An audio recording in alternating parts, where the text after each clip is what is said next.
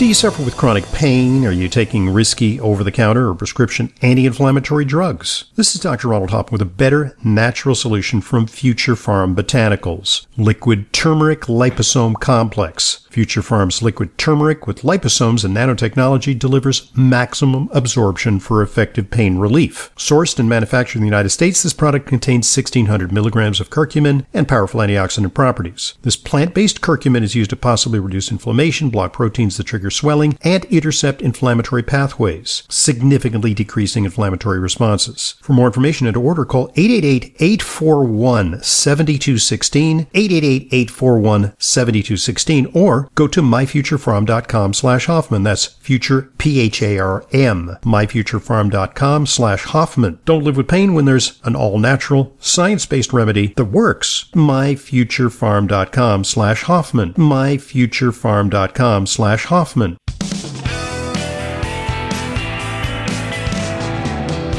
Welcome back to today's Intelligent Medicine Podcast. I'm your host, Dr. Ronald Hoffman. We're talking to Dr. Peter Langsjoen, who's uh, coenzyme Q10 and ubiquinol pioneer. Uh, and uh, he and his father, uh, Per Langsjoen, uh, were among the first to recognize the clinical importance of coenzyme Q10 and its application to heart problems. So a great debt, of, you know, I have to, I owe you guys a great debt of professional gratitude because I think I've helped uh, innumerable patients uh, with this uh, exciting paradigm. You launched a, a, revolution in the supplement industry because uh, this is really an amazing uh, supplement. It, it's something with, uh, I mean, it, its name should be a clue. It's called their ubiquinol and ubiquinone, you know, related to the word ubiquitous in terms of their action on every cell in the body. Um, in 2008, you wrote a, a paper called Supplemental Ubiquinol in Patients with Advanced Congestive Heart Failure. You know, tell us about that. Oh, yeah. Uh, well, the, you know, coenzyme Q10 uh, is in, exists in two states. It's oxidized state, uh, which is ubiquinone, and its reduced state, which is ubiquinol. And our our bodies use both. There's a cycle between the two. Uh, when Q functions as a coenzyme, it's in its oxidized or ubiquinone state. And it, if this whole process of you know, ATP production, it becomes reduced. It turns into ubiquinol. This is in your mitochondria.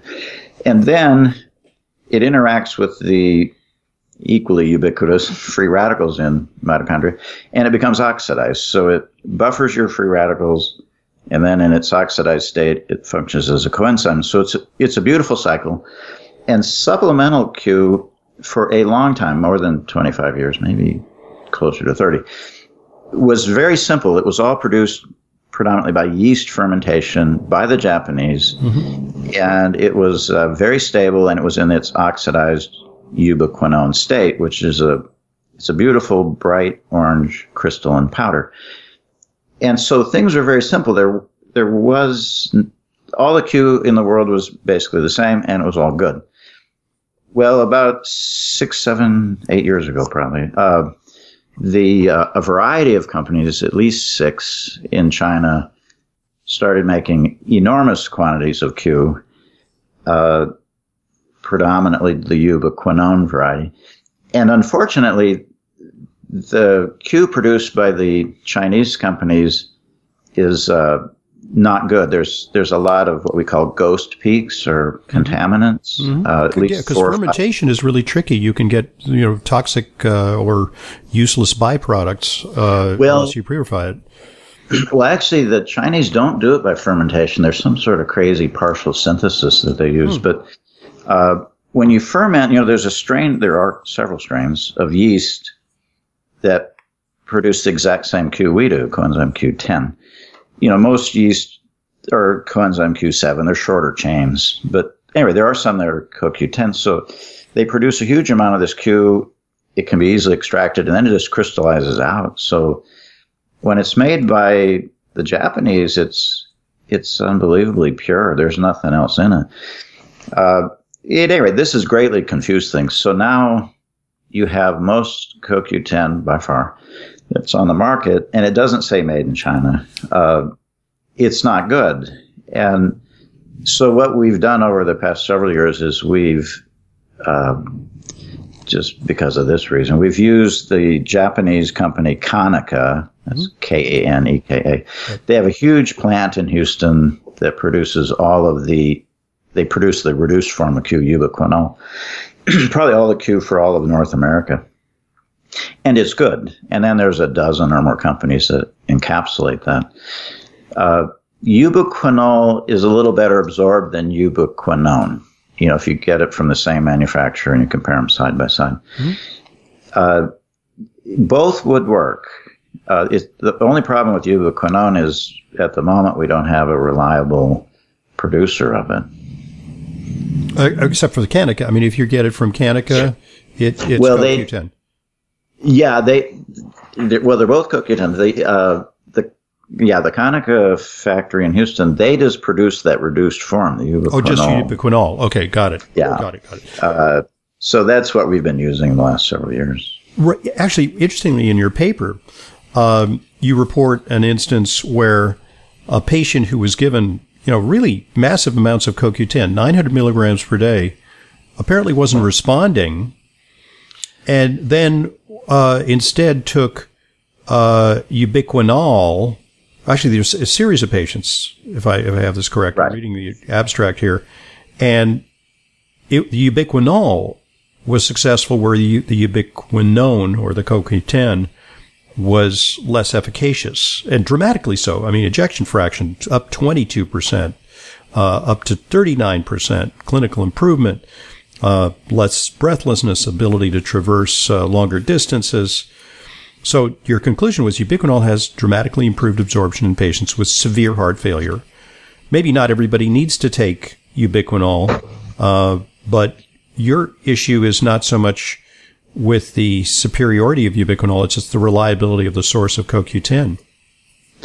That's the biggest. Now you're you're right. Now, if you yeah, and we've done this and published it. If you look at healthy volunteers, the ubiquinol is better absorbed than ubiquinone, anywhere from one and a half to say two times better. Mm-hmm. but in patients with advanced heart failure, and they don't absorb anything all that great, uh, then there's a bigger spread. And yeah, we definitely have patients with New York Heart Association class four heart failure that ubiquinol is easily up to four times better absorbed. Well, actually, sometimes it doesn't matter how much ubiquinone you give you can't get their blood level up until you switch it to ubiquinol. Mm-hmm.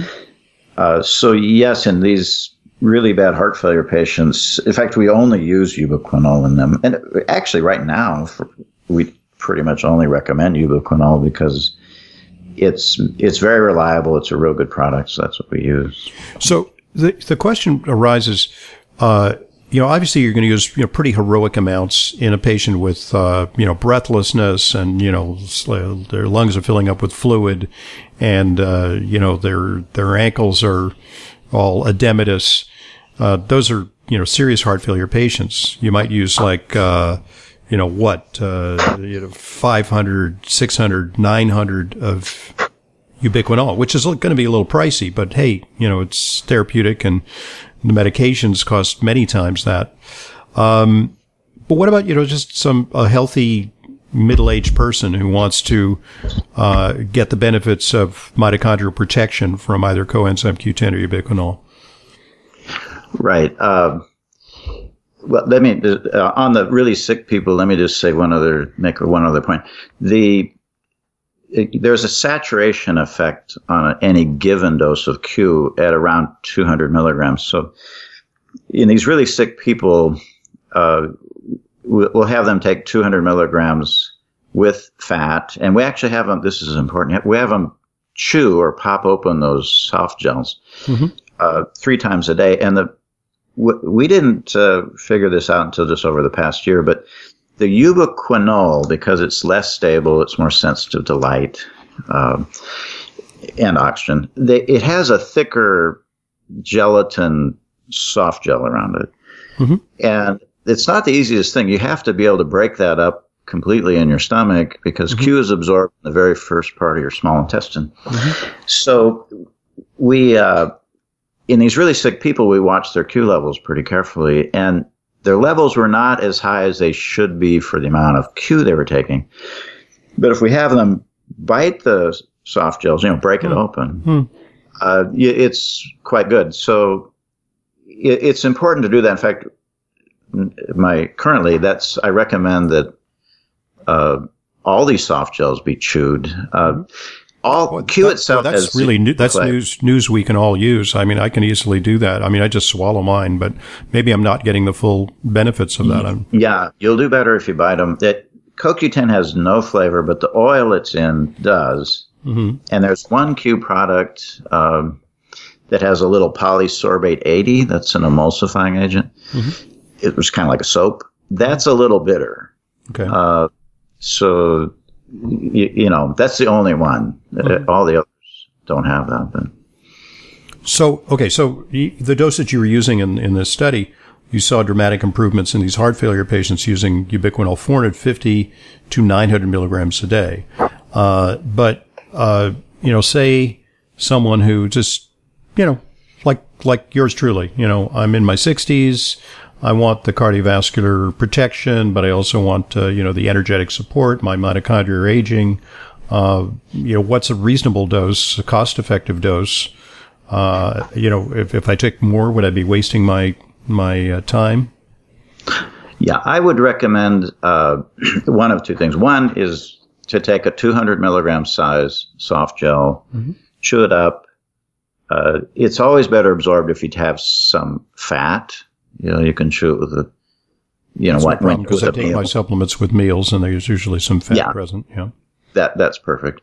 Uh, if in these these studies have been done, if you take uh, uh, some volunteers and you have them take 200 milligrams once a day of Q, and you get a blood level after a few weeks, and then you take the same people and switch them to 100 milligrams twice a day, it's about a 20% better blood level. So d- interesting divided doses because I thought as a fat soluble that it didn't matter. You know, you could just take it, you know, like vitamin D, you can take once a month, you know, and you'll get high blood levels. But this is yeah, fat no, soluble, it, but it, it, it's still, there, it, it, there are peaks and valleys in the, in the levels.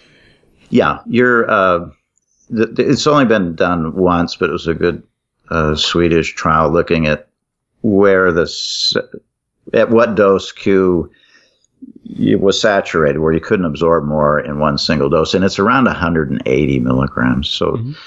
uh, it's just a little bit of difference, but for compliance purposes, it's always better to do something once a day. Mm-hmm. So I would say healthy people either 200 milligrams once a day, or if it's not difficult, 100 twice a day. And that's ubiquinol, little... to be clear.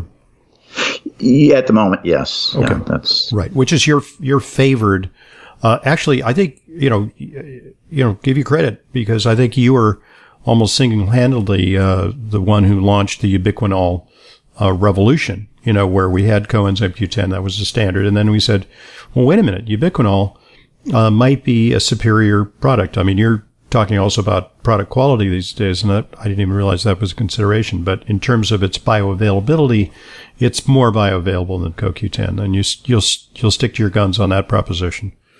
Oh yeah, right. It is more bioavailable, and at the present time, the company that makes it is very reliable. So it's it's a good product. Yeah, Kaneka is a, is a great company, and they do you know also support uh, research, which is always uh, important.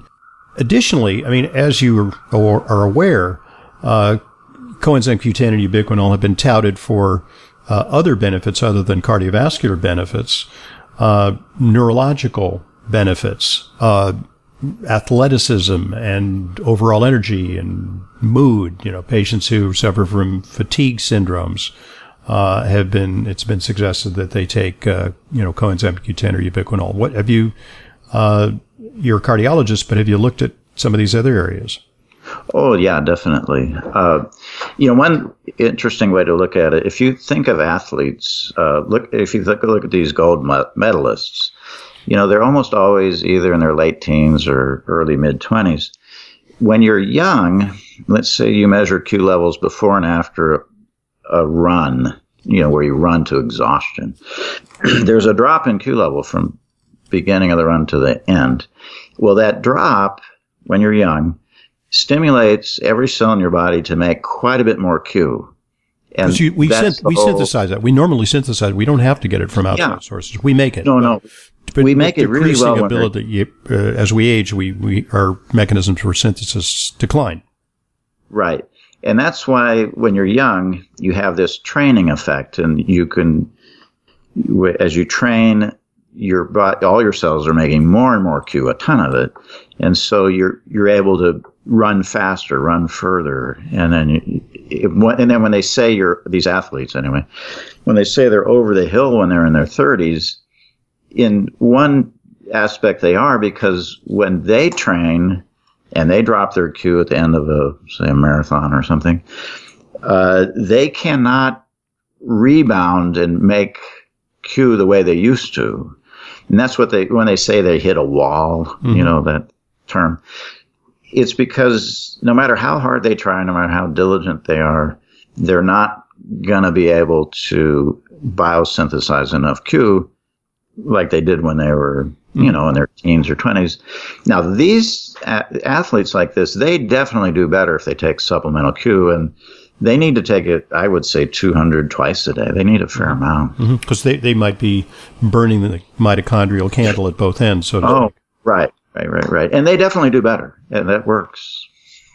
What about uh, neurological disorders? You know, the brain is, uh, you know, we tend to think of the heart as the real uh, hardest working organ in the body, but the brain uh, really metabolically is even more active than the heart uh, and has tremendous uh, energy demands. The mitochondria are, are implicated in many uh, neurological disorders, you know, Parkinson's, Alzheimer's, uh, and uh, you know even chronic fatigue syndrome. Um, is there evidence that coenzyme Q10 has applications there? You know, that's an interest. That's a good question. The by the time it's clinically apparent that there's anything wrong with your brain, uh, you've had a lot of cell loss. And so supplemental Q in someone, say, presenting with an obvious neurodegenerative disease, it doesn't matter what it is, uh, whether it's Parkinson's, Alzheimer's, or even ALS. Uh, and incidentally, all these things are increasing. Q may have a little benefit, but it's nothing too remarkable. In fact, you may want to consider this in a future podcast. Uh, mm-hmm. I'm not f- sure if you're familiar with uh, Dr. Paul Cox. Uh, he's from Jackson Hole, Wyoming. He's a PhD. Mm-hmm. He's done beautiful work with the amino acid L-serine. Hmm. S E R I. Yeah, yeah, I've heard of that work, and There's, uh, it dovetails also with sort of the blue algae story to some extent. Well, it, yes, right. The cyanobacteria create a neurotoxin, that BMAA, and serine seems to displace that in your brain. And I've been uh, absolutely fascinated by his work. And there's two big trials that just started this year here in the states mm-hmm. using a tablespoon. It comes as a powder. You just it was actually written up in in I think uh, Forbes magazine. You know, so no, actually, it was, it was Fortune. Fortune, Fortune magazine. magazine. Fortune Forbes. In yeah. fact, if yeah, if your listeners just put in Fortune, Serine, and then the name Paul Cox, mm-hmm. uh, they they'll pull that up, and it's a really good interview with him. Great that might be a potential future guest. Thank you for the tip.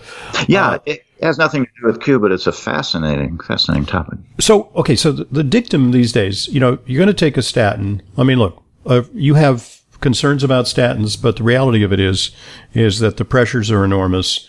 Uh, doctors are, you know, it's standard practice. Uh, you know, it's almost like you can get sued for malpractice if some car- harm should come to your patient if they're not on a statin. You know, you know how it is in medicine. Uh, and also patients, I think, are, are really stampeded into opting for statins. Um, if you're on a statin, uh, should you be taking coenzyme Q10? I think the answer is obvious, but can you overcome, at least in part, some of the adverse effects of statins? How much do you need to take? Oh boy. Well, you know how I feel about that. I mean, right. It's, it, it's, it's like the Hippocratic oath: first, do no harm. So, so, so yeah, I know it's it's like a, it's a Hobbes choice. It's a sort of a you know Hobbesian choice. It's like, yeah, okay, given that they're going to do something that you're not that crazy about how do you exercise a little harm reduction? Well, in my in my practice, I never ever prescribe statins. Wow, uh, that, that's a, an amazing statement from a practicing cardiologist. Wow. Yeah, there is no indication for them ever.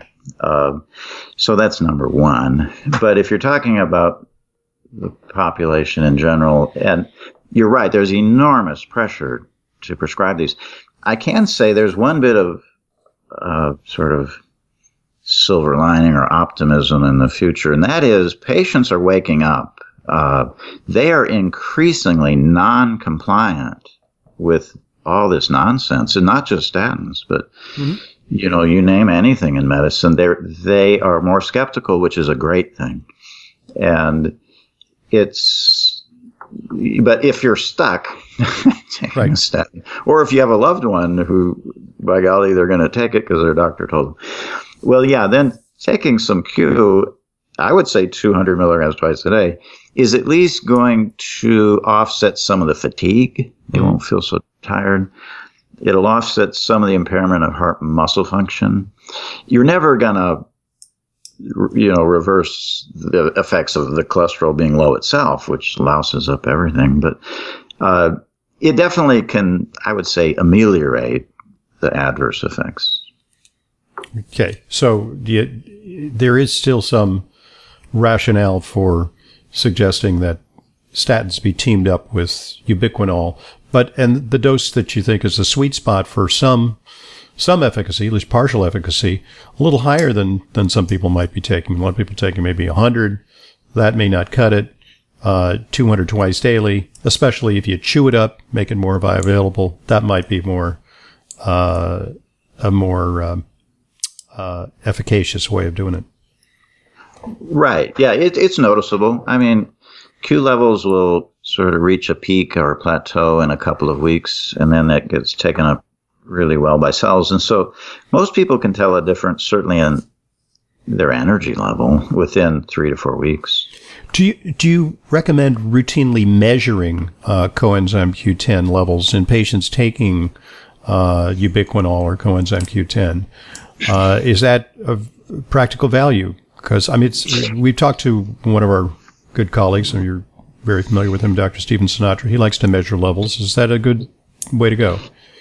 Yeah, it's a good, good, great question. The uh, it is now the uh, the the commercial labs, and we use uh, because it's right across the street from me. We use Quest. Mm-hmm. Uh, originally, or go back ten years, they didn't offer the test, and then when they started doing it, it was it was a type of assay that wasn't terribly good, but I'd say over the past several years, four at least four or five, the uh, commercial lab assays are very good. They're as good as a research lab, and so yeah, it's a very useful thing to check. The we always, if we're going to do that, send someone to the a commercial lab for Q. We always check it with a total cholesterol because the you know, Q is carried it mm-hmm. along with other fat soluble essentials in your lipoproteins. And so, for instance, if you had someone whose cholesterol level was 400 versus somebody's same age, weight, uh, his cholesterol level was 200, and you check their Q level, the one with the higher cholesterol is going to have a higher Q because they have a higher carrying capacity mm-hmm. in the blood. Mm-hmm. So it's uh, it's a little more accurate so, to check. So you you will adjust for cholesterol. There's a there's a there's a way of right. adjusting. Mm-hmm. Yeah, it's it's like in our publications, we we uh, we you know we have not only the absolute value of the coenzyme Q in the blood, but also the ratio to cholesterol. So, uh, as a cardiologist, are you a one-note Charlie with uh, coenzyme Q10 and ubiquinol, or do you uh, recommend other ancillary nutrients for people with heart problems? Oh, you know, uh, for many years, uh, this was back when I was practicing with my father before he died. We we actually put in a fair amount of effort looking at adding L-carnitine. Mm-hmm. Uh, that's essential. You know, it's essential for transport of free fatty acids in the mitochondria where they're burned for fuel. Mm-hmm. Uh, it it may help a little bit, but it's not terribly impressive. The the thing with carnitine, of course, you get it from meats, but even true hardcore you know, vegetarians or vegans, they still have normal carnitine because it, you can make it. Make it, right. So Make lysine and, you know, some other things. Yeah, a couple of simple amino acids you make your own. So I'm not so sure about that. You know, there were times when we thought maybe it was helpful. Uh, and then there's other nutrients that have sort of come and gone. You know, taurine is if if a cat doesn't get it in its cat chow, they get a cardiomyopathy. Mm-hmm. And so the idea was, well, maybe humans could use it. I've not seen that do too much either. Mm-hmm. And then the most recent, and I know that Steve Sinatra is a fan of D ribose. Yeah. Again, we make our own D ribose.